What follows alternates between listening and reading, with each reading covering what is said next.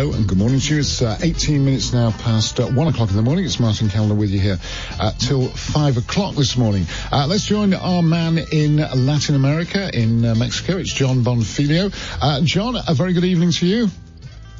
Good evening. How are you? I'm fine. Thanks yourself. Yeah, all good, thank you. All good. Good, good. Well, it, has been impossible to pick up the papers this week without finding uh, some story or other um, going on in your neck of the woods. Uh, starting with this uh, tunnel, this uh, smuggling tunnel. Um, tell me about that. This is supposed to be the longest ever found, and this is on the border uh, between the uh, America and Mexico. Yeah, 400 meters longer than than any other tunnel that's been found. But but that should alert us as well to the fact that like if if, the, if we're finding these tunnels, imagine the tunnels that exist that we're not the people aren't finding. And the cartels are very well versed in in incredible tunnel making. Uh, I mean, there's Chapo Guzman's second escape from uh, from prison was down a, a tunnel which had a motorbike in it, which was awaiting him and ferried him off speedily. It was about three kilometers long.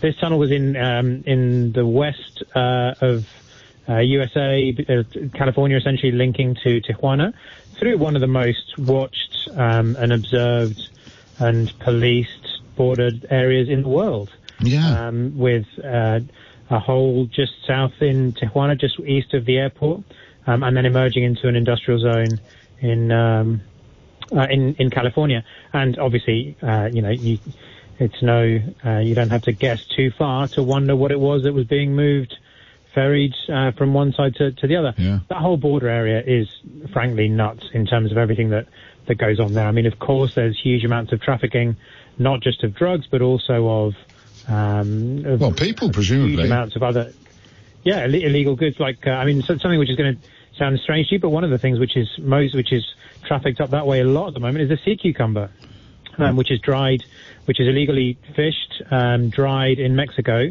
and then there's a massive demand over in Asia, but they export it secretly, so they smuggle it across the border into the US first and then ship it across. Wow. So there's all manner of illicit goods going going north across the border. Um, and obviously then there's a migration issue as well, which obviously hits the headlines a lot.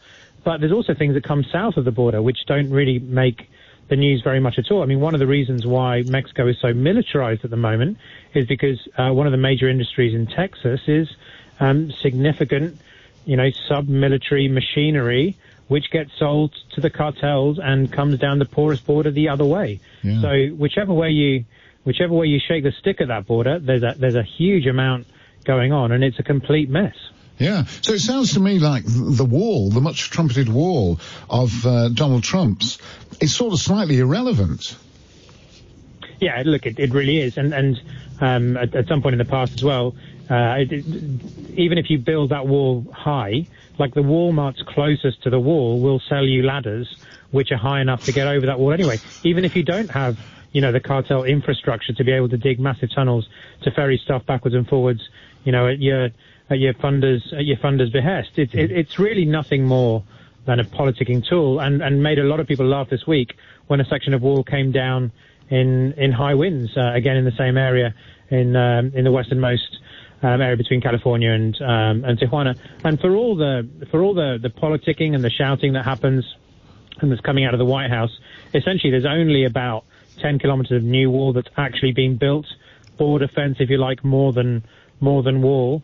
Um, and there's, uh, you know, in the region of 80% of that border, which is uh, that frontier, which is which doesn't have any wall, and to be honest, doesn't need any wall because it's right in the middle of the desert. So anybody trying to get across there anyway is risking is risking their life Yeah. massively. It's also why the numbers of migrants come massively down during the summer. There's often spikes, and, and then some commentators will look at it and go, "Oh, the numbers are coming down," and they don't. It's just that between spring and autumn, nobody goes out in the caravans because they know that they're going to be walking through the through the desert for days at a time, and it's why the caravans are hitting the news again now because the temperatures are starting to dip. So the caravans have begun to move again from the northern triangle in Central America all the way up through Mexico and into the U.S.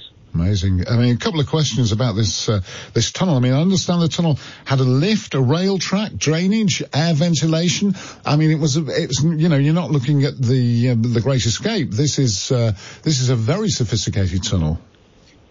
Absolutely, and I think the thing that we need to to to understand is that essentially the cartels are um, you know, the, the wealthiest organizations in the world. So anything that they want done, they're going to get the best people to do Yeah. it, bar none.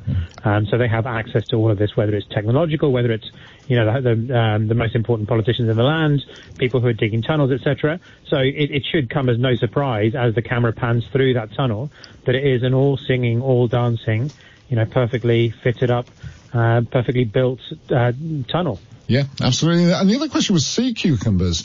Um, uh, this was a trade I had absolutely no knowledge of at all. I mean, and presumably uh, the sea cucumbers are, are, are illegal. Is this for sort of conservation purposes? Yeah, it is. It's um, I mean, the the, the demand in, in Asia, as with a lot of other ocean-going stuff, is is essentially um, medicinal, stroke aphrodisiac. Um, so it's, uh, uh, I mean, it, it it is harvestable in certain states in in Mexico, but the numbers have dipped so much. I mean, I think in in the area where it's being smuggled to uh, northwest of Mexico at the moment, uh, numbers of the sea cucumber are 0.3 percent what they were 10 years ago. I mean, that's the level of harvesting that's been that's been taking place there. And again, you know, when when these groups get involved in anything, they don't do it by halves. They really, you know, they do it to an industrial scale because there's you know significant amounts of um, of money at the end of it. And it's not just. I mean, the other big thing at the moment, which has hit the international headlines over the course of the last few years, is is uh, uh, the vaquita marina. It's like a, a sea cow. It's a, a small dolphin, which is uh, which now there's about 10 of, but essentially that's because the totoaba, the gallbladder of another fish, which is also endangered, is being illegally harvested and also shipped across to um, uh, to Asia from there. And the, and the gallbladder of the, the sorry, and the swim bladder of the totoaba is worth more per gram than cocaine. Wow. We learn something from you, Jon, uh, every week. Stuff that we I do really didn't Martin. know. I do my best. Yeah, well, you do. And we also talk uh, almost every week about Venezuela um, and uh, Maduro. What, what's what's he doing with the oil industry? Is he nationalising it or selling it off or what? this is one of those ones that we've spoken about before. That whenever some um, some chat uh, comes out of the White House that says that this is going to be happening in Venezuela, I I immediately go to other sources and see whether it's, it's taking place because essentially the, the White House's primary interest is destabilizing the Venezuela regime, and one of the ways that they do that is by suggesting very loudly that certain things are happening in Venezuela. It seems to me that this is more to do with um, again, in a destabilization context, attempting to have um, Maduro's socialist backers and his um, and his groundswell of support question his socialist motives and hopefully um, turn away from him. I mean, nothing has changed much in the context of, of Venezuela recently, and I think um, like UK newspapers um, Western media newspapers continually say about how he's in dire straits and there's this problem and there's there's that problem, etc. But just very simply, Sergei Lavrov, the um, the Russian foreign minister, is visiting between the 5th and the 8th of of December. Um, so that in and of itself tells you that those relationships that are propping up Maduro, um, that are continuing to finance um, that regime in that particular in that particular place and not going anywhere anywhere at all. And so, I mean, I don't see anything that's happening on the ground, which means which is which encourages us to see that there is actually going to be a, a change, a changing of the guard there Right. um, as we speak. And life still intolerable for the man on the Caracas uh, omnibus. Yeah, uh, absolutely. I mean, it's basically a, a failed state. It's a failed state. You know, if you look at the indices, I mean, um, Venezuela is now no longer Venezuelan statistics are now no longer even included anymore in amongst other Latin American statistics, because it's such an outlier that it knocks the whole rest of the continent statistically. So they've now just basically shelved it because it's such a um, such a pariah state. Wow. Uh, Jon, thanks ever so much for keeping us uh, in touch with what's going on in your part of the world. It's uh, it's always fascinating, if a little bit horrific from time to time. Uh, thanks ever so much for joining us, Jon. No problem. Good evening. Cheers. Uh, Jon Bonfiglio there joining us with uh, news from uh, Latin America.